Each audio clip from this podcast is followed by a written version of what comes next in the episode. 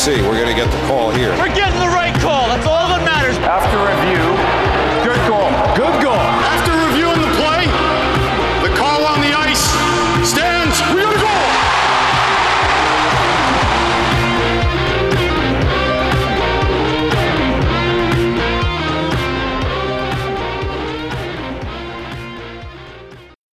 And welcome back to Under Review Podcast. I'm Greg. He's Steve. Steve, uh, looks like you went to a couple of games this uh, this past weekend to go see our boy Kaapo Kakko, right? Uh, yeah, not just Kakko. I saw I saw a lot of players. Um, I went to uh, Germany against Great Britain on Saturday, uh, so I saw Draisaitl, which is always exciting. Uh, the second game, Finland against Slovakia, which was a really good game. Um, Slovakia, of course, beat the United States in the in their first game, and Finland beat Canada in their first game. So it was a it was an interesting matchup. Uh, and today I saw um, Russia against Austria with Georgiev getting a shutout. Uh, Sweden against Italy with Lundqvist getting a shutout. Uh, so yeah, it's been it's been a it's been a hectic weekend, but a fun weekend. Yeah, but the, the two big games you that you saw were the uh, the Finland Canada game, and then the um, and then who was the second game? It was Finland and uh, what am I Finland? Slovakia. Slovakia, correct, right, right. Yeah, Finland. The team that beat you, the team that beat USA. Yes, yeah, because uh, Slovakia, uh, of course, they play at home, uh, and I mean the vibe in the arena in Kosice was absolutely amazing. Um, personally, I would- I'm g- growing up in Europe, I think games in Europe are more exciting from from a fan's perspective uh, because it's just so much more going on in the stands. People are singing and ch- chanting and dancing. And um, in my experience, I've been to about 12, 13 NHL games in different cities. And NHL games are a bit, they're, they're a bit more quiet, which is not necessarily a bad thing, but I just noticed a big difference. Yeah, I Um, mean, I've never been to a game in Europe before, but um, and I will at some point this year, which um, we'll talk about that at you know later on in the in the uh, the summer.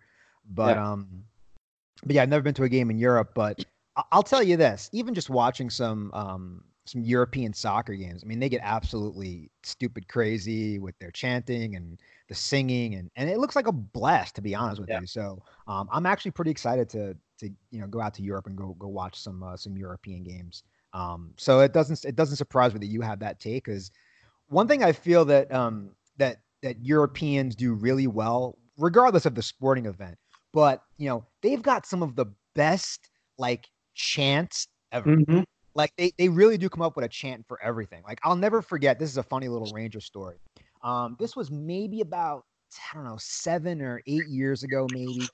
Me and a buddy of mine went to a Ranger Pittsburgh game, right? And behind us were a bunch of Brits. And I'll never forget, like, this is their first hockey game ever. They don't know anything about the sport. Me and my buddy had to kind of like teach them about the sport. They just got tickets, like, oh, this looks like fun. We're in the States. Let's go to a hockey game, you know? So they went to the game and they're behind us and they're making up their own songs as the game Yep. goes on. Yep. And that's I'm like, Brits. this is That's- absolutely genius. I'm like, why don't we do this? Yeah, no, and and if if you if you look at uh, if if you look at the Premier League and the fan bases, they come up with songs. There's so much creativity in it, um, you know, and and that's just it's a different way of supporting your team, and and also I think in the European way is you support your team more, you get behind your team when they uh, when they get a goal against, when they are behind with their backs against the wall. That's when the fans really step in and and get behind their team and try to push them forward. Whereas in, in North America, in my experience at least, uh, fans usually start singing when their team's ahead, sort of like a reward, if if I have to describe it. Um, and I'm not saying one is better than the other. It's just different. There's it's different cultures. Yeah, I, I agree. I just I'm a big fan of it. I just think that the uh, European arenas just have it's got a vibe that I'm I, I just dig. So um Yeah. I'm I'm excited to actually get out there and watch a game at some point. Yeah. So um, Yeah, but the, the game, yeah, the game Finland against Slovakia was was great. Um, of course, I went there to see Kaapo Kakko again, because I saw him uh, this season. I, now I've seen him seven times, um, and yeah, the game against Slovakia, um, it was he he was a bit quiet in the second period, um, but his second goal of the game was absolutely amazing. Um, he got the puck behind the net, um, played it through the legs of Martin Fehervary, who was a second round pick by the Capitals uh, last last summer, and then back backhands it through the legs of the goalie. And if, if you look at when you look at that play and you and you tell someone who doesn't know who Kakko is, you tell them this kid is 18 years old, they probably don't believe you. He Yeah. is doing stuff on the ice that, that you don't expect from an 18 year old.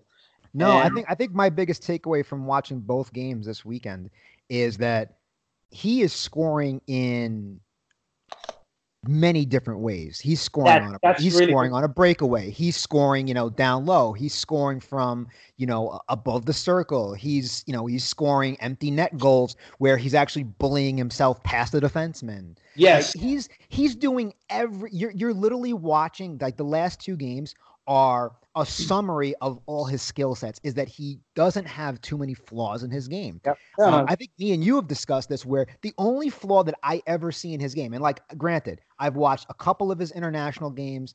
I've watched honestly, like on YouTube, I've watched a handful of his games. Not a lot, handful. You've probably watched a, ho- a heck of a lot more than I have. But from the little sample size that I've seen, the only thing that he really lacks is that like I would call that um that high end speed. That's basically it. Top speed. Yeah, yeah, exactly. He I don't think he's going to, you know, he's he's he's not going to be out skating some monster skaters in the NHL. I don't think that's going to happen. No, and he doesn't have to. I mean, he's his first step is great. Um, he just doesn't have the top the top end speed that a guy like McDavid has.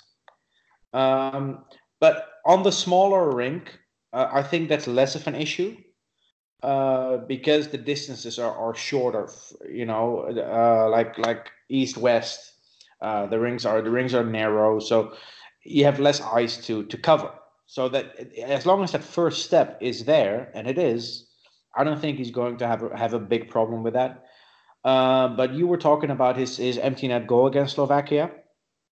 Um, That that was just amazing. He's he's not just he- he's he's overpowering a defenseman who has played uh, more than more than 50 NHL games this past season for Ottawa, Christian Jaros. He he just pushes him away like like like a stiff arm in, in football by a running back. It was it was so unreal to see. And I was watching and and and I saw a guy go for the empty net and and I saw him ha- like push away his opponent and I was like, I wonder who that is because that's not something you expect from an 18 year old. Yeah, I would even I would even say if I had to pick the two games that he played, I know that he had the hat trick in game two, which was um which which is awesome. You got to you got to see him have, you know, a, another highlight reel goal down low. Yeah. But to me, the game against Canada, now granted, there's no John Tavares, you know, there's no Sidney Crosby. There's there's a lot of guys missing.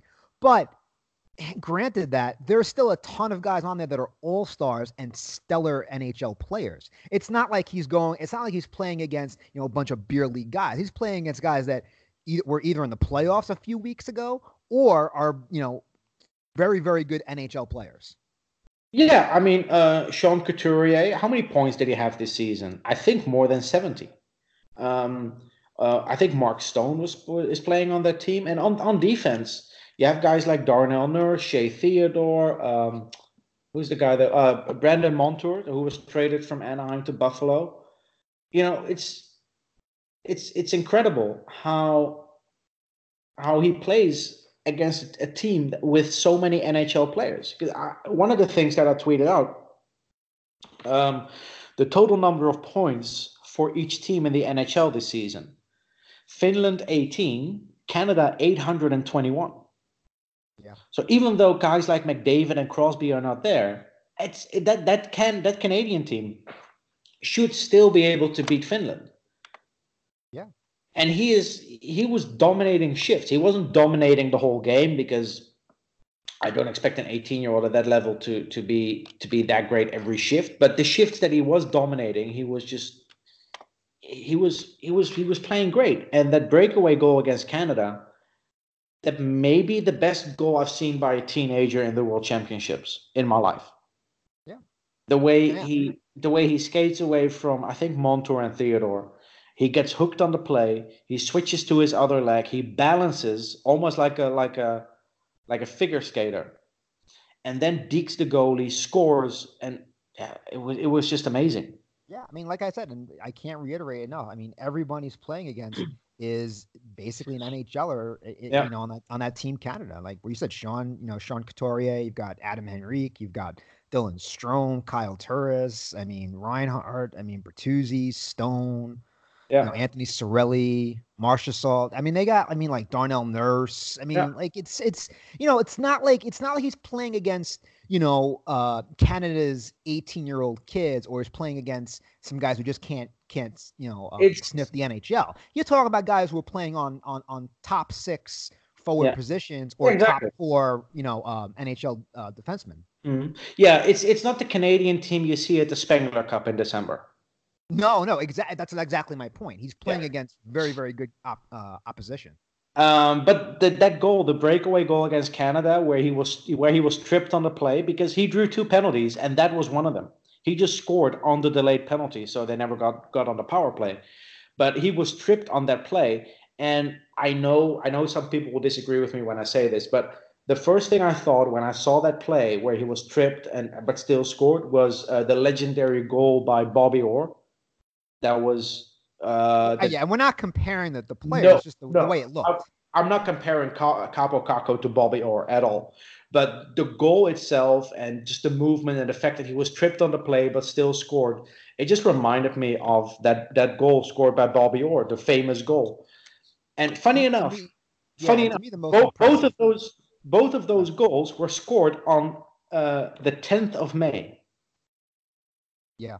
Bobby Orr's goal, the 10th kind of, that's, May, that's actually kind of funny. 1970, and the Kaapo Kakko goal, 10th of May, 2019. That's funny, actually. That's a good nugget there. yeah. I'll, I'll tell you. I'll tell you something else that's really super interesting. Is when I when I watched that particular breakaway goal. To me, it's it's not even just that he scored a breakaway goal. It's the the um the composure and the Yeah. poise and the control that he had. He was able to you know control that puck to control his balance and still make a play on one foot and then beat the goalie. Now that to me is I mean is is high level. That is where you go, okay, he's not just good, he he has elite talent. to him. hmm Yep.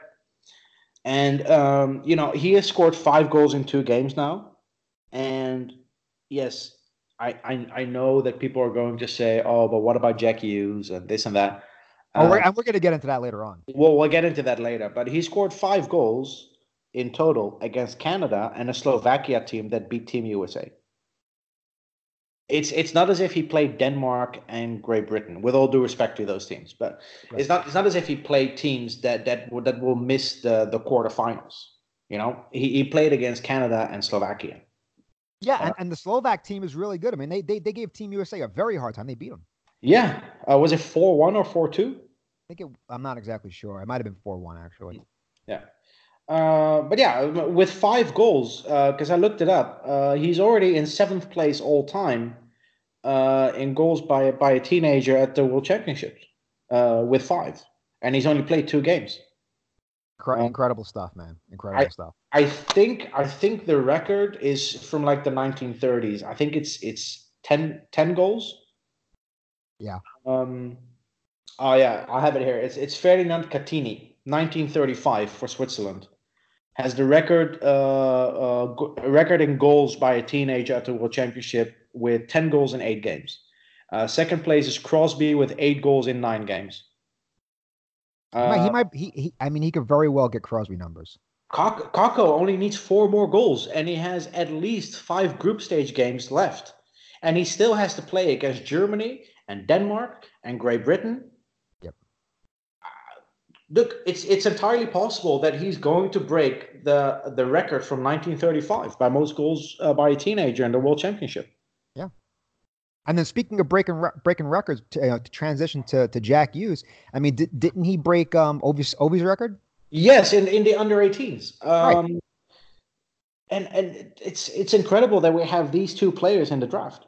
And uh, you know this. Uh, before the draft lottery, I said sort of as a joke, but also be, I also meant it. I said that I really hope the Rangers get the second overall pick, not because because I want Kakko, because I really do, but because if we get the second overall pick, then I don't have to read for the next 10, 15 years on Twitter and on Facebook and on forums how we picked the wrong player.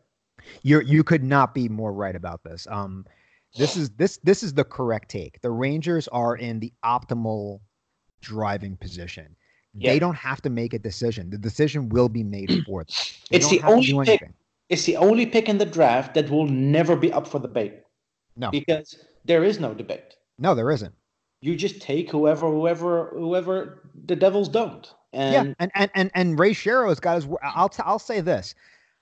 Ray Shero's got his work cut out for him. I and what I mean by that is I think that Kakko is doing everything possible to Mhm. make it a conversation. By clo- he's closing the gap with He, his. he's making it a con. He's making Shero sit down and actually have to Yeah. think about it. That's all he's doing. yeah, exactly. And and know? I and I know that that one tournament doesn't change three years of scouting. That does not not one bit.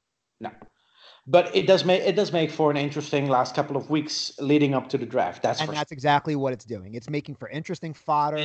Um, now, no, you're right. No good GM, uh, um, no good GM is going to say, okay, well, you know, Kakko's had um, an incredible couple of weeks here, you know, during the summer, and that's going to all of a sudden sway me past, you know, watching Jack Hughes for three years. Yeah. No, no good GM is going to think that way. What I will say though is if you did, is if Shero did view, you know, um, Kakko and Hughes equal, or even Kakko better. I'm just just saying if he does, this is really gonna add some fuel to that fire because it's gonna just it's just another thing to think about. That's all. Now, Mhm. do I think this is gonna be uh, something that's going to sway a decision? Probably not, but it's definitely making for interesting conversation, and it makes it where he has to make a tough decision because let let's say he takes Jack Hughes, which he probably will, Mhm. and we take Jack and and um, he takes Jack Hughes, we take Kaapo Kakko. For whatever reason, if Hughes struggles for a year or two after he's drafted, which is completely possible, and that has nothing to do with what what kind of a career he's going to have. Yeah. It's just that it, it just creates a little bit more, whether that's the media or fans Pressure. or whatever. the- exactly, it's just a little bit more pressure. Yeah. Um, having said all of that, um, we'll see what happens in in about a month. But um, it, Kakko's doing everything possible to make June as interesting as he can. Yes, yeah, exactly. And um, I, I, I, I agree that they they should still go for Hughes, and I still think they will, because here's the thing: if you go, if you pick Jack Hughes first overall and it doesn't work out, then you you you've still made the right decision on draft day. That that that's right. And I and, and the truth is is you can draft you could draft Jack Hughes and sure maybe he I'll be honest, he might let's just say for whatever reason, who knows? Maybe he just has a bunch of injuries, maybe he just doesn't turn out to the player you want, whatever the case is. I'm just this is all hypothetical. Guys. Yeah. Like when this is not what it's not saying is going to happen. Hypothetical. You still made the right choice on draft day. You spent 3 years scouting him. You're looking at his skill set, you're looking at all his advanced analytics, you're looking at his production, you're looking at all these different metrics, and it tells you this is the kid to draft. And you believe it, and your entire front office believes it, and a lot of other scouts believe it, and you make the right decision. Does it always play out? No, of course not. There's been plenty of kids drafted one, two, three, over, you know, in a draft and have been complete bust. That happens a lot. So um, it's it's not like it, it's not like it can't happen. It's just that you still made the right decision. And I think sometimes we we can't Monday you know morning quarterback this. We have to think about what's the right decision on draft day. The right decision on draft day for Shero would be taking Jack Hughes. Yes, and and the other side of the coin is if they do pick Kakko and it doesn't work out, the backlash is is is much more has has a much bigger impact. Yes, and, and here's the thing too. Let's say he picks Kakko, and Kakko turns out to you know be a 30 goal uh, and 30 to 40 assist assist guy. You know, puts up 70 points, good power forward, top line player. Fine. Let's say he got he does that, and Jack Hughes turns out to be a, a hundred point center. It- For their biggest though he made rival, by the way. he's gonna be questioned about that. Yeah, I mean not just that, but for their biggest rival, Oh yeah, that's what, that's my point. Is that I just I don't see. I, I'll, I'll say this. I think if there was any other GM, maybe there's a discussion. not Mm. with not with New Jersey, not with what they got at stake in terms of who's coaching, you know, Team USA, the ties to Jack Hughes, all Yeah. these little things. It just There- makes there it are a lot very of ties. unlikely that that that's going to happen. Yeah, there are a lot of ties to Jack Hughes because Ray Shero knows the Hughes family, and Jack Hughes practices with Hall in the offseason. The Devils' head, head coach, John Hynes, is now the assistant coach for Team USA, so he gets to work with him. So yeah, it, it, it you know the the ties are there, and but I saw someone, I think it was on, I don't know if it was on Twitter or on Facebook or on a forum, but someone said, imagine if the Devils go go with Kaapo Kakko, and the Rangers get Jack Hughes just for a second, think about this. You you not only get Jack Hughes, you get Jack Hughes, who is who is incredibly motivated to prove New Jersey wrong. You get you get the consensus best player in the draft for the last three years, who has a chip on his shoulder because he wants to prove everyone wrong. Oh, I'll t- uh, yeah, I, I agree. I mean, for, for whatever reason, if the if the Devils did take Kaapo Kakko and we took Yeah. Jack Hughes, every he's gonna he's gonna circle that that New Jersey Devil uh, game every single every Yeah. single season. Yeah, He's gonna circle that and be like, okay, f- fuck you, I'm gonna prove you wrong. But I mean, for the Rangers, I mean, Gorton and Clark don't even have to be there in the morning. They can just No, they they they can literally just hang out and just chill out and have a couple of drinks and and seriously just focus on the rest of the draft. Yeah, they they can they can basically have a late breakfast, go into the sauna, show up show up like when when New Jersey walks up to the stage, enter the build enter the building, uh, and then after the pick, walk up to the stage and say, "We will pick whoever the Devils didn't," and then go. Yeah, to the, literally look over back. Who did you guys take? I will take the other. uh, we'll take the other one. Yeah, that's Yeah, that's, exactly it. that's basically it. And and the Rangers couldn't have won a better draft lottery than this one You're in the last couple of years. It, I mean, can you imagine winning the draft lottery in 2017 and ending up with Nolan Patrick, like getting the second overall pick? Yeah. I- And this is this is Kaapo Kakko and Jack Hughes. They make for a very interesting next couple of weeks because the combine is in is in Buffalo. I think at the end of May. I don't know the exact date, but I saw that it's, it's in Buffalo this year. Yes, it is. Uh, uh, I don't think the combine changes a lot for like the, the top the top picks. Uh, it'll change something for the players later on in the draft. Um, but yeah, when it comes to Kaapo Kakko, he's doing everything in his power to make it as, as as difficult as possible for the New Jersey Devils front office. Yeah, I think I think the combine more than anything else just just gives these GMs a chance to interview the kid and just get to you know have a conversation, maybe get an idea of what his what his his uh his personality is like, his makeup is like. Just you know, it's it's. I think the combine does more for more than that. I think I think most of the time, a lot of these GMs go in, go into the combine and they've already they've already pretty much got their board set. They know where they know the guys they like at the you know early on in the draft. They know the guys they like you know midway you know midway through the draft. And they know the guys I like late in the draft. I Yeah, don't yeah, think that yeah. it- I don't think this changes all that much. I think it just provides another element of detail they can think about. Meaning, if they've got two guys that they really like, maybe there's a maybe there's one thing they like they like about the guy they you know what I mean. Like if they maybe they have two guys they really do view in the skill set in the same exact manner. Maybe they have a conversation with both of them, and then one of them turns out to just maybe be a little more extra motivated or a little bit you know or or has a um you I don't know. I'm just I'm throwing things out there, but there's something that they like about him in, in, in the conversation they had, and that you know when you're talking about kids that if you're viewing them very much the same in the same tier, then sometimes little things can be a difference maker. Obviously, skill set and and upside are the two things you always look for, but sometimes when those things are you know viewed in a similar tier, you're going to look for differential makers because that's I mean you're going to have to because at some point Yeah. you have to separate guys. Yeah, no, exactly. And and the small things really matter, and that's why teams interview more. They they interview players that they know that they know they will never be in a position to draft them. Correct. Uh, I remember last year Kravtsov was interviewed by all 31 teams, I think, or at least like almost every team. And people, I I saw some people on Twitter say, "Oh, um, well, why why would this and this team, well, like Buffalo, why would Buffalo even interview him?" Well, it's not that Buffalo intends to draft him.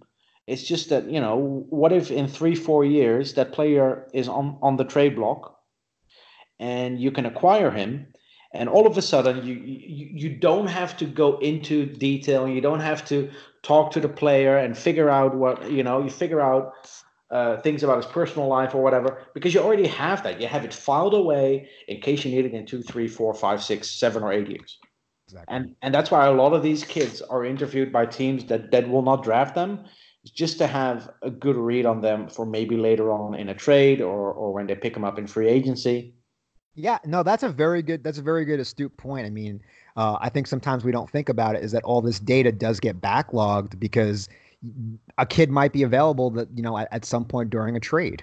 Yep. And maybe you have, you know, you can go back to your reports and say, here's what we scouted at him back in the day. Here's where here's where he is now. Um, maybe they're a little down on him for this reason, and he might be available, but um, he's still got some value, and we still like the kid, or Right. whatever. You know, what I mean, Yeah. so so you know, eh, I always feel like when it comes to data and information, there's there's no such thing as enough. You There- always want more information. You always want more data to look at. You always want to keep analyzing and keep you know pivoting through the data as much as possible and try to um, ass- assess things. You know what I mean?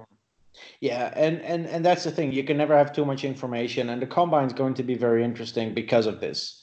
Um, so yeah, I'm really looking forward to re- reading some of that. I know not all the information is is usually uh, usually available to the public. Uh, like in, in the NFL combine, there's much more coverage, and I wish the NHL would would Oh yeah, no, the the the the NFL does a really good job of that. The NHL not so much. Yeah.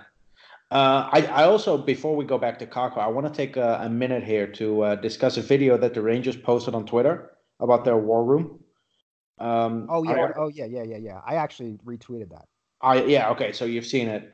Uh, it's a one minute video. Uh, they don't give away any any specifics. So there's no names or anything. It's all very vague. I personally love that they're doing this because Me two years too. two years Me ago too. I don't know why people are so angry or so angry. Like, oh, well, you're not you're not talking about you're not talking enough. Yeah, no one's gonna tell you. No one's gonna mention names. It's It's it's a one minute video, and maybe they will. Because two years ago, when when when Chicago was hosting the draft, they after the draft they uploaded I think a twenty five or thirty minute uh, short film or documentary on what they discuss in the war room, and and at the time they drafted Henri Jokiharju in the first round, and after the draft. They show video of them talking about Jokiharju. Of course, they're not going to show you anything before the draft because they, they, that's basically uh, uh, showing your cards. You Right. you would show the whole world, all the other teams, which players you're interested in. yeah, exactly. I hope the Rangers do something similar to Chicago two years ago, and I think Carolina did something as well. I think last year or the year before. Yeah, Um, and, and and why would you ever want to give your hand about what your board looks like? Because let's say you want, let's say a guy falls that you really like, and that team's not high on that guy. You don't think they're gonna hold that over your head? Like it's just stupid. Yeah, uh, I think Carolina did it last year because the, it was it was about uh, Svechnikov. Um, but it's it's interesting, and I love that the Rangers are doing this. So I Me hope too, that- me too. And I I hope they do a whole big documentary Yeah. or even a couple of even a couple of 20 minute segments I would love. I Yeah. just think that this kind of this is the kind of content that I want to see. Now you're right. It for for all we know, like when I looked at that little 1 minute segment, I, it looked it seems to me like they're talking about three or four different kids. They're they're not talking about one kid. I know some people are like, "Oh, I hope they're talking about Kakko." They're talking about a bunch of kids, Yeah. okay? So they're not talking about one kid. They're, talking about a bunch of kids. They are probably talking about the kids that they that they are targeting with the Winnipeg pick in the first round, and with, maybe with the Dallas pick in the second round or the Tampa Bay pick in the second round.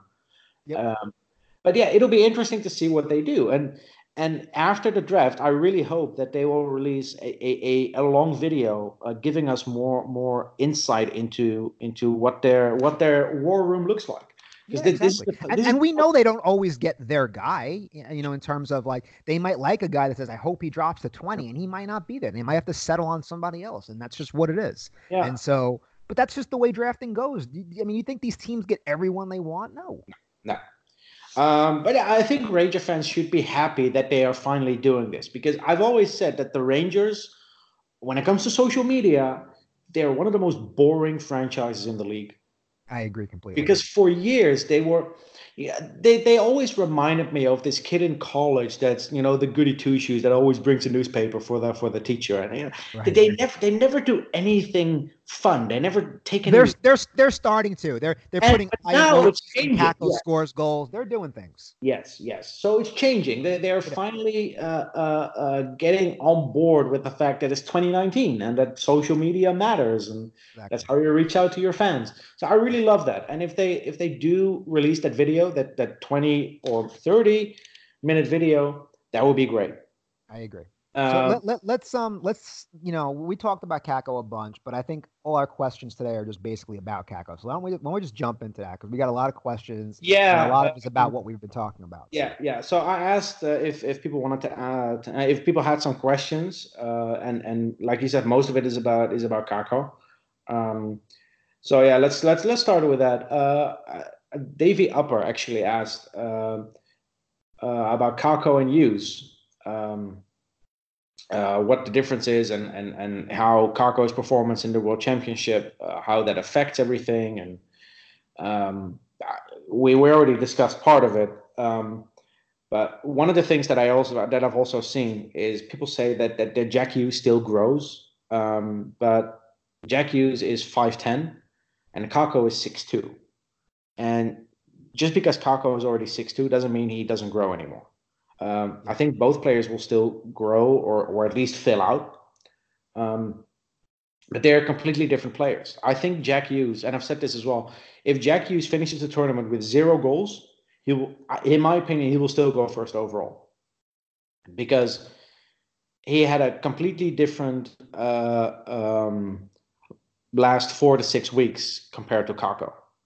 He flew from the United States to Sweden to play in the under 18s, then flew back to the United States, and then a couple of days later he flew from from the United States again to Europe to play in the World Championships. And while he was in the under 18s, Kaapo Kakko played with the with the men's team to adjust to you know the his line mates and the different style and everything. Um, so I don't think that this tournament will change anything when it comes to the draft order. Um, I also think that Hughes, as a smaller player, doesn't really have anything to worry about uh, because we see more and more small players in the NHL succeed. Because, in my opinion, uh, the NHL is starting to become more of a hybrid type of hockey. Uh, North American hockey is more about territory. You dump the puck, you you you pin your opponent in the zone, you try to get the puck back, and then you set up. Uh, then you set up in their zone. Uh, in European hockey, it's more about possession. People will circle back for a line change instead of dumping the puck and go for a line change. That's the easiest way I can describe it. Uh, That, that's fair, actually.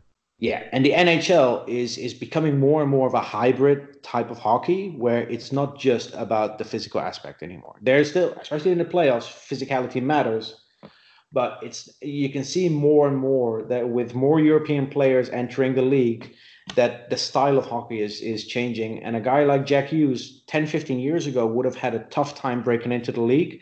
I don't think it's it's the same t- today. I, I completely agree with that. I think um um as far as you know, I mean Kakko going one, Hughes going two, the chances of this happening, guys, are slim to none. Now, look, is there a chance that it could happen? Yeah, of course. Um, but that chance is very small. I think if it's any other any other GM other than uh New Jersey, I think you might have a discussion. For example, it, let's just say for whatever reason it was Vancouver or it was Colorado, maybe. No, no, Maybe. no, no, no, Maybe- no. If, if it was Vancouver, then then it then it's a slam dunk. They go with Jack Hughes. That's true because they would they put the yeah they would put the, they Quinn Hughes. They want to, you know, they want to have the two. I was just thinking in terms of Pettersson and put him with Kakko. That would be fun to watch. Oh, yeah, no, yeah, you're of right. course. You're right. You're right. But either way, I mean, if any other GM, I think that maybe you've maybe you've got a more of a discussion. I don't think it's a discussion with New Jersey. I just don't. I don't see it. Um, does that mean that it's impossible? It's not going to happen? No. Uh, I'd say five to ten percent chance that Kakko gets drafted one. That's how small the chance it is. Yeah. Nine nine out of ten times, I, I, it's going to be um, Jack Hughes going one. I don't care if I don't care if Jack Hughes does absolutely nothing this whole tournament. It does not change his stock. No, no, no, and and and and that that's that's one of the things that they, that Davey asked as well. Uh, he literally asked, "Do you think Hughes playing in the under 18s will hurt his performance in the World Championship?" No, Uh, well, I think I think it may affect his performance in the tournament. I just don't think it'll affect the draft. no, Uh, that's what I'm saying. I don't think it affects the draft. I'm saying. No, uh, because like you said, three years of scouting is not is not is not all of a sudden thrown away because of one tournament. As great as Kakko has been so far in the first two games, yeah, I- Um, and I, I said before this, I said if Ca- if, if Kaapo Kakko goes out and has a fantastic tournament, which he is, the only thing it does is make for a very interesting debate.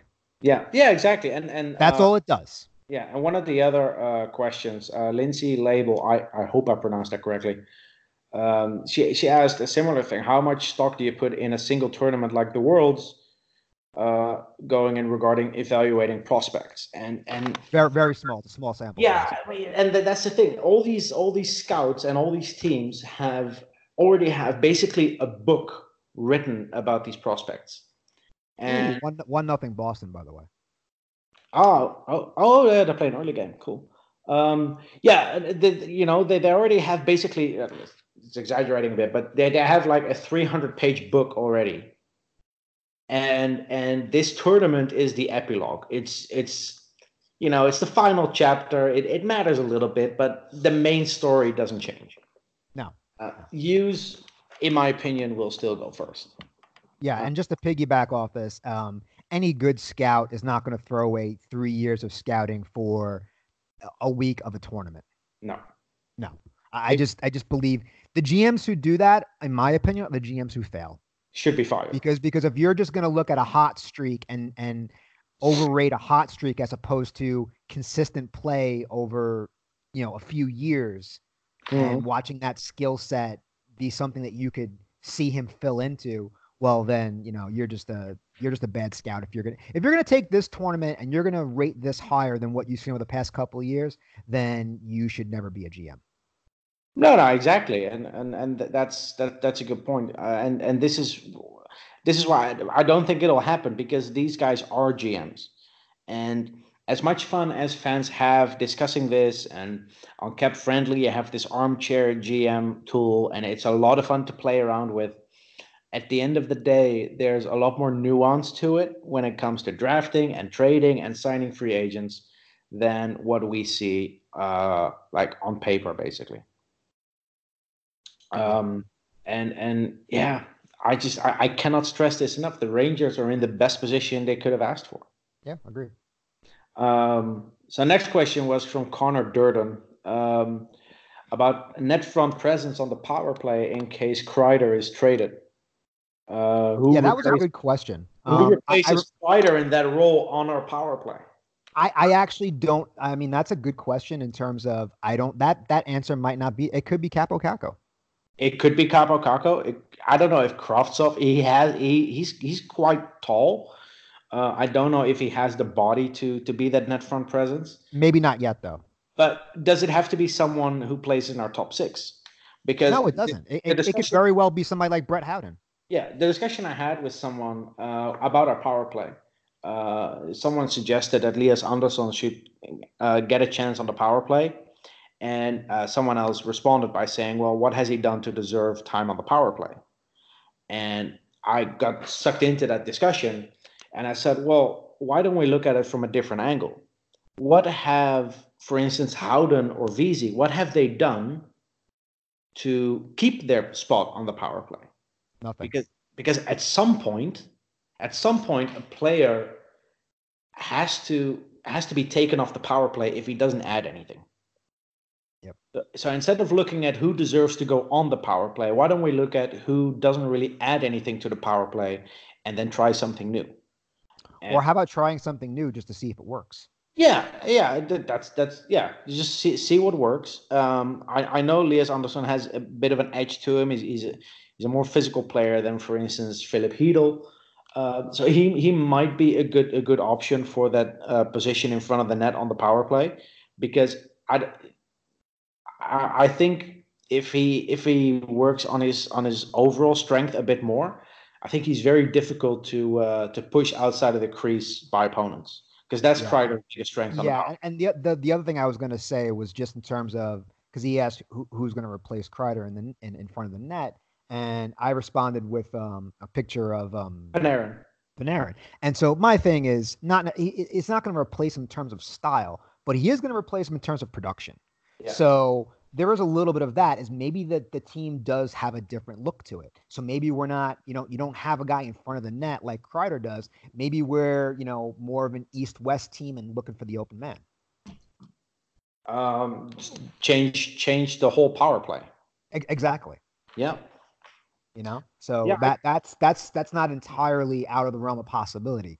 So, um, yeah, I mean, look, if you do get rid of Kreider, either way, his production is going to be replaced in terms of what he produces every year by probably, you know, and I'm, I'm only saying they're only going to trade him in, in, in all seriousness if they get Artemi Panarin. They're not, they're not going to miss on Panarin and then trade Kreider too. I think they're not going to do that. I actually think that's very unlikely. I think if I think if they miss out on Panarin for whatever reason, they probably do overpay a little bit for Kreider just to keep, you know, that production up at the top six for a while. I think they do, unfortunately. Um, so who replaces Kreider in, in front of the net? I mean, it, like like I said, it could be Kaapo Kakko if he's here. Uh, it could be Brett Howden with that role. You mentioned Elias Andersson. Um, it, it it might even be a guy who's not even on this team yet. Or or could it be a guy like Brendan Lemieux? Uh, right, exactly. I mean, there's I, I think that that that I think that particular role hasn't been carved out as hasn't been carved out yet. Yeah. But I'm not exactly that worried. I would be more worried about if we lost, if we traded Kreider and then missed out on Panarin, because now all of a sudden your your your goal production for your entire team, which is not good to begin with, has taken a serious hit. That Mhm. to me would be more alarming than than a particular role that I feel like is a little more easier to find. Yeah. Yeah, and with the addition of Adam Fox, we may have someone who distributes the puck a little bit quicker on the power play as well. Right, exactly. So we might have to not not rely on our speed as much to break out. Yeah, because the, the, the biggest strength of a good power play is passing and positioning. Agre- Agreed. Um, yeah, it's, it's interesting to see what's going to happen, and it all it all depends on if Kreider is traded because we we don't even know that. Um, I did find it interesting that, uh, and maybe it's nothing, but he's playing with Jack. Um, what's his name? Uh, who? Uh, Kreider. Who who is he? Who is he Oh, playing? he's playing with Jack Eichel. Yeah, yeah, sorry, yeah, he's playing with Jack Eichel, and uh, so, I saw someone say, "Oh, uh, they're they're already getting a, uh, they're already getting familiar with each other," hinting at maybe Yeah, maybe gets Kreider being maybe- traded maybe to Buffalo. traded to Buffalo, you know. Yeah, because I think they have uh, two first round picks. They have the San Jose pick and their own pick. Yeah, Uh, I, don't, I don't think they're gonna do that though. I don't know. You know, No, no. I don't. It, it is one of those teams that has the the uh, that has the assets to to make something happen on draft day. Um, I- you, you you know where I stand with the Chris Kreider thing. Uh, My thing is is the team that I think that that makes sense for Chris Kreider is still the Edmonton Oilers. yeah, yeah. Now I don't know if they can ever make it work with the with the with their cap. I don't know. Um, I'd have to look at cap friendly and see if they can make that work. But I just think that could you just imagine him with Connor McDavid? Well, Kreider with Connor McDavid is is is is basically what they were hoping to get out of Lucic. Yeah, but Kreider's an even Kreider's a, just a fant- he's a fantastic skater. Now his finishing can can can definitely be improved a little bit, but you put someone like Connor McDavid with him, and that's just going to open up tremendously for him. Yeah. He's going to have wide open buckets. Oh, the, the- I mean, the number of breakaways you'll see from Kreider if that happens. Or, or just the amount of really good looks he's going to have just because because McDavid is going to open that up for him. I just feel like you know it's funny when I think about Chris Kreider, Connor McDavid is literally his perfect centerman. Did you just say really good looks? I did, yeah, I know. I, I did a little AV. Flashback Uh oh, here we go. Two two nothing Boston. This, to this, this, series might be over pretty fast. flashback to Alain Vigneault there. Yeah, right. Um, Yeah. Uh, speaking of Alain Vigneault, some, someone else posted about the, the game against Finland. Uh, Canada was was trailing in the third period and were outshot. I saw that.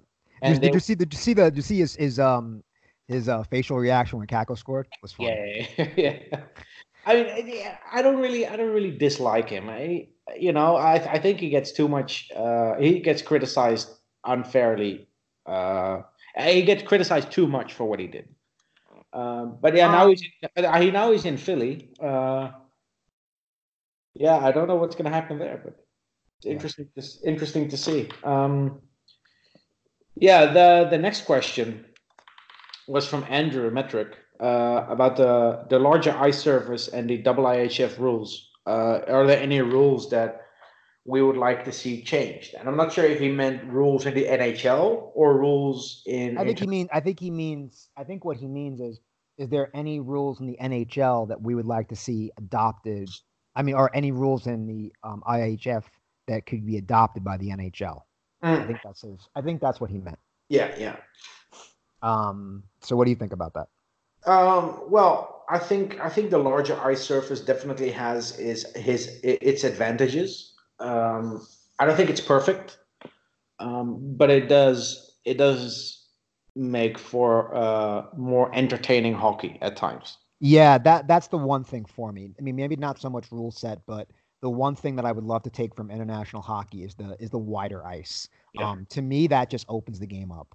Um, and then you get you get to really see like all these guys that get drafted that are phenomenal skaters and crazy hands. You just get to see even more amazing deeks and dunks, and you know what I mean. Like you just get to see it. You would you would see a, a much. I mean, the game is is pretty fast and wide open now. I think it would be like a it would be an absolute show. Yeah, and and I think I think there would be more goals um, if if if if there's more open ice to work with. Yep, Um, I agree. If you look at uh, overtime uh, in the NHL, three on three overtime, um, it's very interesting when you look at three on three overtime how many scoring chances there are in the span of five minutes. Um, if you if you go back to five on five on a bigger rink, um, there's just more ice to play with. There's more, yeah. There's there there, there it just gives the players more options.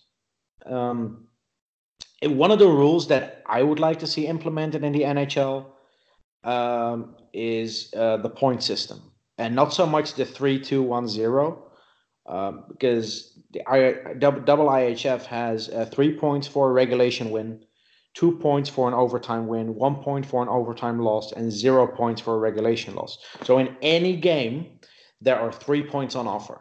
Doesn't matter how the game ends. There's always three points that will be uh, given handed out at the end of the game. Yeah, it's kind of soccer style. Yeah, uh, I think I would like to see uh, a, a two a two one zero system where you get two points for a regulation win, one point for a win in overtime or a shootout, and zero for any loss. Yeah, no, that would make things that would that I'd be all for. Another thing I would be all for is, and maybe I, I'm probably in the minority here, is getting rid of the shootout. Uh, yeah, but I don't think that's gonna happen. I don't think so either, but for Because- me, I would rather I would rather do um I'd rather do a 10 minute overtime, and if nobody wins, that's it. You just a point each. A draw. Yeah, a exactly. tie. Sorry, sorry. It's called Exactly. a tie. I'm, I'm totally okay going back to ties. That's fine. Yeah. It does not bother me. No, uh, I don't think ties are an issue. I just think, uh, yeah, I think I think that the overtime. I don't think you can get it to ten minutes. Uh, with the amount of games that are played in the NHL, I, I don't think players wanna wanna wanna be on the ice for for seventy minutes in total. Yeah, you're probably right. So then just so then just keep it at five, and then just go right to a tie. I, I do I do think that the three on three overtime was a success. I, Uh, I agree with that. Now that I will agree with. I think Um, the I- idea of doing that was uh, a home run. I've I've seen a lot of people complain that it's a gimmick, but then again, so is the shootout. Which gimmick do you prefer? Do you prefer? I'd rather have a gimmick that, that resembles more real hockey. Yeah, there's actual hockey in a three on three overtime. I prefer three on three overtime over a shootout. Me too. Uh, what I don't want to see in three on three overtime, and and sorry if I harped on this already. What I don't want to see in three on three overtime is Jimmy Vesey dumping the puck for a line change. oh my goodness. he did that earlier this season. I was I was watching. It was like three thirty in the morning. Rangers in overtime. I don't even rem- I don't remember who the opponent was. I think it was the Caps or the Penguins. And I'm sitting on my couch watching, and we're having we have the puck. Jimmy Vesey dumps it in at the red line, and I'm, and I'm sitting I'm sitting here looking at my TV like what? Because in three on three overtime, all that matters is possession. Yeah. Yeah. Um. Anyways, Yeah. Anyways, next question. going off course. Um, Yeah. Just just just bring back the bigger ice, and I think we'll, we can all live. Yeah, the bigger eyes and maybe look into the point system. Yeah. Um, speaking of bigger eyes, uh, Ivan or Ivan Yu had a question about uh, uh, Kakko and his adjustment to the smaller eyes. Um, I have my take on it. Um, I think of all- other guys might have an issue. I think the way he plays, he's going to transition fine. I think the top picks in a draft don't really struggle with uh, the transition to the smaller rink because they are so talented they make it work. Well, and also his game um, does translate to a little more of a true North American game. Yeah, and also um, because this is something that probably not everyone knows. Uh, not every rink in Europe is uh, is the size of an Olympic rink. Uh, there are rinks in the Czech Republic, in Austria, in Slovakia, uh, even in the KHL uh, that are either the size of NHL rinks or a hybrid in, in between. Um, so it's not it's not that every rink in Europe is the same size or is bigger. Um, and also, Kakko played in Vancouver at the World Juniors, which is a smaller rink. Um, so I don't think it's it's as big an issue as people make it out to be. I think the bigger issue is the style of play which is what I what I discussed earlier, uh, going from a possession focused uh, type of hockey to a more territory focused type hockey. Um, and even though it's it's becoming a more of a hybrid in the NHL, there's still a little bit of a transition going from one uh, from one to the other. Right. But again, uh, a guy like Kaapo Kakko doesn't really, in my opinion, doesn't have to adjust that much because of his talent because of how how good he is and and and not just the style of hockey he plays, but just how talented he is. I think a guy like Vitali Kravtsov may need a little bit more time to adjust. Um, but the adjustment period is usually for guys that are drafted in like the second, third, fourth round and, and onwards. Yep. Um, so I don't think it's a big issue for Kakko and um, I think I think the adjustment for him will more be uh, to live in North America. Um, I think culture is going to be the biggest. biggest yes. Yes. There were rumors that Kakko doesn't speak English, but that's not true. Um, as you know, I met him last week in Brno, and then yesterday again in Košice, uh, and I was able to ask him some like a couple of questions, really short, but his answers in English were were well, not perfect because it's still Finnish and Finnish people struggle a little bit with the English language, in my experience. The guys that I that I work with, I work with some Finnish people, and uh, their English is uh, not as refined as uh, the Swedes or, or or the Danish people. Hmm, okay. But the, the answers he gave to me in English, I could I could understand. It's it's it's good enough. Right. Uh, so that that won't be a big issue. I think the biggest issue for an 18 year old moving to New York is the culture shock and moving to the other side of the world without friends, without family. Um, that's that's a that's a big thing. Uh, I I could not I could not agree more. I think I think no matter what, that's always the biggest problem. Yeah, when I was 22, I moved to South Africa from the Netherlands, and I know what a big deal it was, how it affected my life. And like I said, I was 22. I was four years older than these kids are when they move from Europe to to North America. Um, and it's just small things you know it's it's it's things that you don't even think about at first um, different habits uh, diff- the different approach by people uh, and and just not having uh, the people you are close to there with you to just have a quick conversation. Yeah. And i lived in south africa. I could at least call my family because it was the same time zone. He is from finland. That's seven hours uh, ahead of new york. Uh, if he is sitting at home on, on, on a day off at 7 p.m., um, I don't think he can actually call his family or friends because they're sleeping at 2 a.m. So I, th- I think that's that's the biggest adjustment for a kid like Kakko. And in the past, also for Elias Andersson and Filip Chytil, and um, what makes a transition like that easier for a player is if he uh, is if his performance on the ice um, actually helps him if he's playing well, then that transition becomes a little bit easier. Uh, a guy like Chytil, who who starts in the NHL and has a couple of good games, gets some goals, you know, gets into a flow, has an easier time to adjust than, for instance, Elias Andersson, who doesn't have the pucks bounce his way or doesn't have a game where he scores a goal, you know, to get into that flow.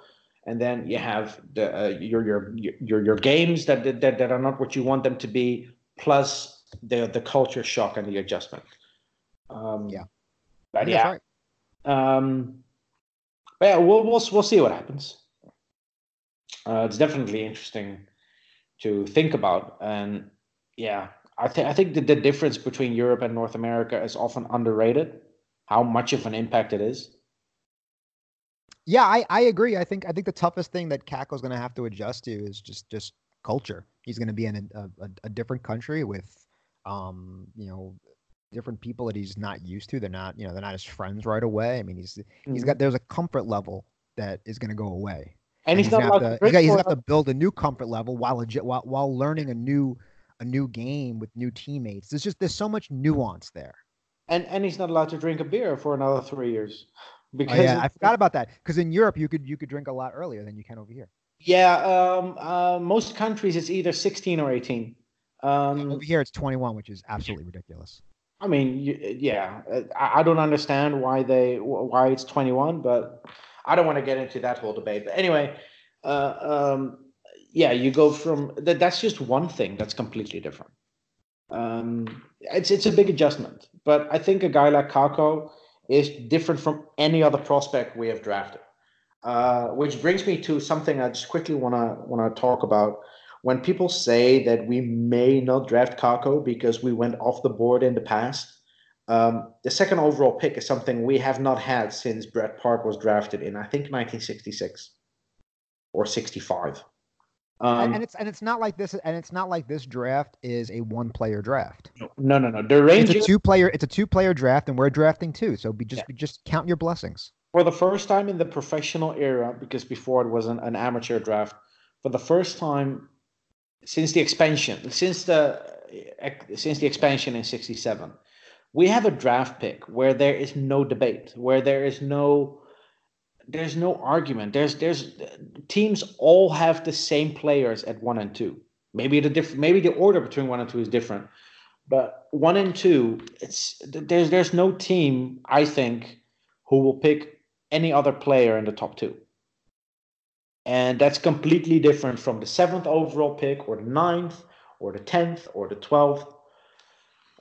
Uh, I'll, I'll I'll say this um, about about the I, I think when it comes when it comes to this when it comes to this draft, let's say, I mean, we all we all know there is almost zero chance that that we're that that at two we're not going to take Kaapo Kakko if he's if he's there.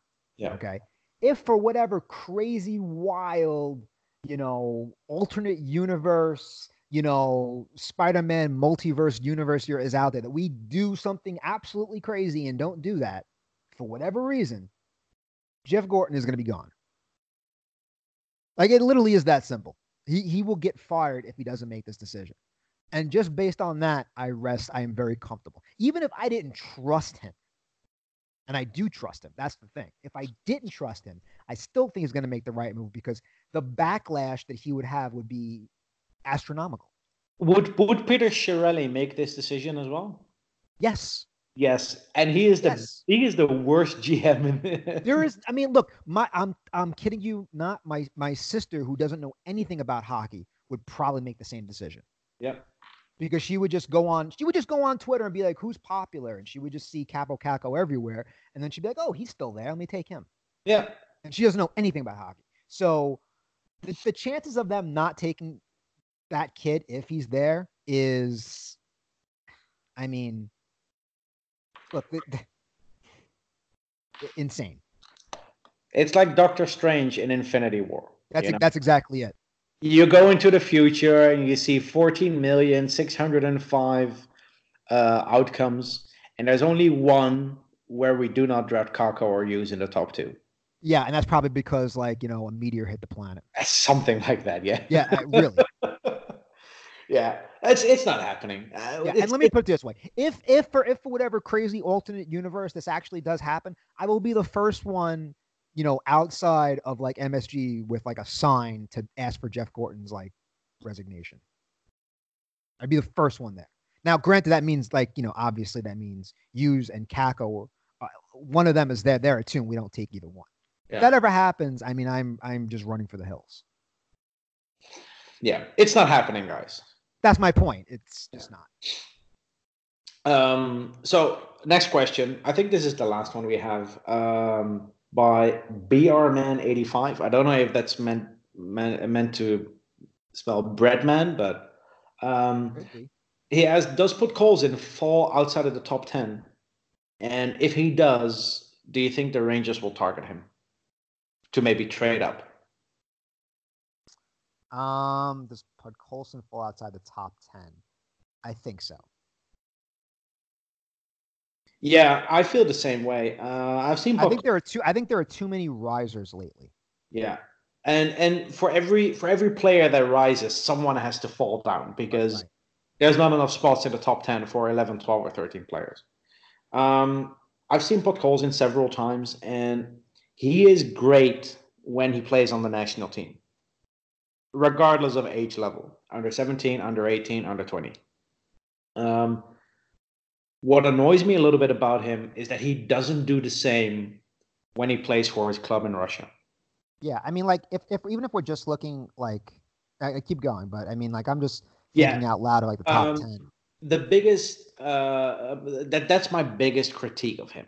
Um, he only plays well for the national team, and I don't know what the reason is. Is it is it uh, a problem with motivation? Is it that he only works well in that system? Uh, what I do know is that those games uh, are very uh, like those tournaments, like the World Juniors and the Under 20s and the uh, Hlinka tournament and the Under 18 World Championships. Those tournaments are very uh, instrumental to how the draft rankings are made up by Craig Button and Corey Pronman and so that's why you saw a guy like Podkolzin as third overall, and, and someone even had him second overall earlier in the season. Uh, I'm not saying he's a bad player. I just think that there are too many question marks for him to be picked that high. Yeah, I mean, let's just let's just look at the top ten. So obviously you've got Jack Hughes and Kaapo Kakko, so that's Yeah. two two slots. Oh, there's Would you would you draft would you draft Alex Turcotte over him? Yes. Yes, Bowen Byram. Bowen Byram? Yes. Kirby Dach? Yeah, maybe. I'm not. I'm. I'm not. Uh, probably yes. Trevor Zegras? Sure. Yeah, Cole Caufield. Um, maybe, but I mean that's so you're you're in the probability. Um, Peyton Krebs, maybe. Victor Mhm. Soderstrom. Matthew Uh. Soderstrom, Broberg, two defensemen from uh, from Sweden. Yeah. Um, yeah, and, and and every year there's the, there's at least one player who So I mean we've we've already listed basically around eight or nine kids, so he's he could very easily fall Yeah. out of the top ten. and, and there's always one player who who jumps into the top ten, like Barrett Hayton last year. Yeah, there's gonna be that one guy. There's gonna be that um there will be that guy that, that Yeah. probably should have went like twentieth or something, but he But- but- up in the top ten. It's not always a bad thing. I know Mark Scheifele was uh, was a big reach at seventh overall in I think 2011. Yeah. Um, and that's that's something I quickly wanna wanna jump onto. People always use the terms reach and steal, and they imply that a steal is always good and a reach is always bad. And it's I I just want to say that it's not that black and white. Uh, if a player falls 20 spots, he's considered a steal, but why did he fall 20 spots? Uh, like Joe Veleno last year. Is he a steal because the Red Wings drafted him late in the first round, or is there a reason why so many teams passed on him? And at the, at the same it- it- that's a good question. It could be a little bit of both. yeah, and at the same time, a reach uh, is often considered a bad thing, but Vitaly Kravtsov was a reach. Filip Chytil was a reach at 21. Right. Uh, like earlier, yeah, the, what I just said, Mark Scheifele at seventh overall was considered a reach. A reach is not always a bad thing. Uh, it could be that that the teams know something that that some other team is interested as well. And I see uh, the last couple of years, I don't see as many teams trading up or down in the draft. Um, and I think teams would just rather take a player a, a, a little bit higher in the draft when they are on, on the clock instead of trading down two, three spots and risking that player no longer being there. Yeah. And that's why you see players a little bit more uh, being labeled a reach because teams just go, yeah, you know, our pick is at 12th and, and this player is probably ranked about 16, 17. Uh, we'll, we'll just go with the player we want. instead of you know risking missing out on him because you trade down and add a third round pick. Yep. So, um, but yeah, that's I just quickly wanted to jump on that, but I I could see Podkolzin falling out of the top ten. I totally could. I mean, I, I think that there's there's definitely at least eight kids in this draft that I might take before him. Yeah, or that are at least on the same level in the same tier. R- right, ex- exactly. Like there's there, there's at least I think in the first two T. I don't think he's in my second. I don't think he'd be in my second. Like I remember um our, one of my buddies, Drew Way, um, who does a lot of prospect stuff, and if you guys ever get a chance, definitely read a lot of his stuff. It's really good. Um, but he talks a lot about prospects, and one of the things that he kind of educated me on was the tier system that he likes to use, where he doesn't always look at like, you know, sometimes people look at, oh, a player at two and then a player at three or a player at four and a player at five. And you go, oh my God, he was ranked fourth and this guy was ranked fifth. And you don't realize that sometimes the guy who's ranked fourth may be in the same group as that guy ranked 10th because maybe those six guys are all kind of on the same tier where they're just they're they're at this skill level or they're at this you know tier level of like what their ability could possibly be and then maybe the next tier might be two players, and the next tier after that might be like 10. You, you never know. It always changes. But like, I think when we look in, in tiers rather than straight out numbers, it becomes a lot easier sometimes to digest stuff. Yes, I, I agree with that. Uh, instead of looking at just just raw numbers, uh, you, group players together. Like Correct. Kakko and Hughes is tier one, and then guys like uh, Turcotte and Zegras and and Byram and some others. That's that's tier two. Exactly. And guys like Dorofeyev and Bobby Brink and Ville Heinola. That's yeah, more that, tier more tier three, four ish. Yeah, that's tier three, tier four. Uh, but a player in tier three can go 15th or can go 21st, but it's still the same tier. Right, and that's exactly what I'm trying to say. That's why and and what's even funny is I've seen a lot of mocks of this year's draft. Just just, just to kind of give everybody a heads up. I've seen so many mocks where almost everyone is completely different where it makes me think that this year, like after the first two kids, I literally have no freaking idea what's going to happen. Mm-hmm. Like I, I, I mean, I could easily see Podkolzin going third. I can see him going fifteenth. Yeah. I mean, like they're re- that's how wild, that's how wide open this really is. You know, I mean, uh, like for, for me, if let's say the Rangers weren't drafting at two and they were drafting somewhere in this like three to you know eight range, where they probably, I mean, or they wouldn't be at three, but like that that you know, um, eight range ish. You know, we I would have been at seven or eight. Yeah. Right. I would have want them to get a guy like maybe Turcotte falls. Maybe if if Zegras is there, you definitely snatch him. You know, like those are the kind. Cole Caufield, maybe, maybe, yeah. maybe if those two are gone, maybe you reach you reach for him. A it's early. a completely maybe. different scenario when if you have the seventh overall pick because there are so many players who fall in in that group of players that that you may want to go want to go with. Yeah. Like if you look at a lot of mock drafts and then you watch actual drafts, usually what happens is like the first few picks everyone kind of has right, and then after that it's complete chaos. Yeah, I remember uh, when Matt Barzal fell to I think 16th. Um, I expected him to go top five that year, and a lot of other people as well. Uh, some players just fall for for unknown reasons. Um, and yeah, if you if you watch the draft and you make a list, uh, what I do every year with a couple of friends, we make a list for the first round, and we have like a point system. Uh, if you guess the position correct, you get 20 points. If you're off by one spot, you get 15 points. If you're off by two or three spots, you get 10 points. Huh. If, if, you're off by four or five spots, it's five. Uh, and if you're off by um, uh, by six to 10, then it's one point. If you're off by more than 10, no points. Huh. And it's it's it's very interesting because you don't just get points for getting someone exactly right. Like if you're very lucky to, to guess the guy who goes 17th overall, then hey, you get 20 points. But if you if you had him at like 15, then it, it's an interesting yeah game we play every year. Right. So yeah, maybe you want to join me this year, Craig. Yeah, I might. I might actually do that. That sounds like fun. I, I we're all gonna do so terrible. oh, we will get our hopes up every year, and it's it's awful. Like you said, outside of the top three, it's it's a dumpster fire. It's, it's yeah. We'll, we'll, we'll all get the first few right, and then after that, it'll just yeah. be like chaos. Although last year I had I had Kravtsov at nine, but that was that was ninety nine percent wishful thinking Oh wow. because I just wanted us to pick Kravtsov, and we had the ninth overall pick. So as a fan, I went with Kravtsov at nine, and that was the only one outside of the top outside of the top uh, three that I had. Yeah. Um, but yeah, it's interesting to look at it that way. And and if you if you look at it that way, if you uh, with friends, if you reward yourself for being slightly off, then at least you you know that you were in the right in the right vicinity with guessing. Yeah. But that's it. It's just a guessing game because we never know what the lists look like. Um, right. but yeah, it, it'll be interesting to see what the Rangers will do also with the 20th overall pick. Because now that the conference finals are set, uh, it's also set that our uh, pick from Winnipeg will be 20th.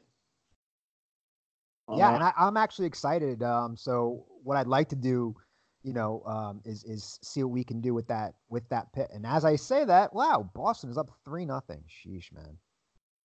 They're they're running away with this. At least, I mean today's game, anyways. Um, but yeah, down the road, let's you know, uh, let's have a chat. Um, maybe we'll bring in some guests and we'll start talking about these these later picks. Start analyzing the draft av- after the top two because I think I think we're going to be doing so much use Kakko talk that it's going to be ad nauseum, and I think that we forget how much that there's actually quite a bit of talent in this first round. yeah, no, true, true. So, Um, Uh, by the way, questions, speak, or are we good for the day? sorry. Was that our last question? Uh, that was our last question. Quickly on Boston. If Boston reaches the final and they play San Jose, I I would actually think I would actually want to see Joe Thornton lift the cup in Boston. Oh, I am, I am, I am on team anybody but Boston. no, no, but think about it. Joe Thornton lifts the cup in Boston and then retires from hockey. Yeah, no, sign me up for that. If, if, if, Joe, if Joe Thornton wins a Stanley Cup with the San Jose Sharks against the Boston Bruins, I mean that's just that That's- writes itself. That's poetic. It really is. That's you know, and this is. I wish the NHL would do something like the NFL does. You know, where the NFL does all these documentaries like a Football Life. That's that's what the NHL should do. Yeah, the NHL does lack in some things. Some Yeah. things. So, uh, So, yeah, but anyways, those were all our questions. Um, there was one question, but I'll answer that one quickly. Um, Maxwell asked about the Kakko signed pucks. Um, oh yeah, let's talk about that before we before we sign off. Anyways, Yeah, uh, so I was in uh, Brno, Czech Republic last week uh, at the Euro Hockey Tour um, and at the Finland Russia game, which Finland won 3 1. Um, I was able to uh, talk to Kaapo Kakko quickly and he signed some pucks for me. And uh, I did a giveaway earlier with pucks signed by Nils Lundkvist when I was in Sweden. Um, and so I have three pucks that I'm giving away, signed by Kaapo Kakko and I asked people to follow me, uh, like the like the tweet and retweet. Uh, and then at the end of the World Championship tournament, the day of the final, which is the 26th, in exactly two weeks, we're recording this on the 12th. Um, the final that day is when I will announce the the draw, the three winners. Uh, the three winners will be tagged in a separate tweet, and then the three lucky winners can send me their details, and I'll ship it. yeah, it's pretty awesome, huh? Yeah, and you know, I just like to share some of the wealth, so to speak. Uh, luckily, I'm in a position where where I can actually meet some of these players. Um, and yeah, I mean, he actually signed four pucks, but I'm keeping one for myself. Yeah. I don't blame. you. I'm I'm pretty sure everyone's okay with that. Uh, so yeah, the the Kakko signed pucks. I think the retweets are over 1,100 already. So um, it'll be it'll be interesting to see how that goes. But uh, once the um, like I said, once the final is played, then uh, then the draw will be announced. And like last time, I will use uh, a website called TweetDraw. Uh, I will record a video, short video, where the three winners are drawn completely at random. Um, and yeah, hopefully for you, whoever is listening, maybe you're lucky enough to win one. Sounds good. All right, let's uh yeah, we'll, we'll sign off for the day and then we'll talk to you guys later on in the week. Uh next time we we hit up you guys, um looks like we'll probably have some more um Kakko talk, some more of the uh International World Tournament. And by then, we'll probably have a little bit better idea of what's going on with these um, conference finals here. It's looking like Boston's going to take a, a commanding 2 0 lead. And obviously, San Jose won big the other night. So we'll see where we are in the conference finals next time we chat with you guys. Yep.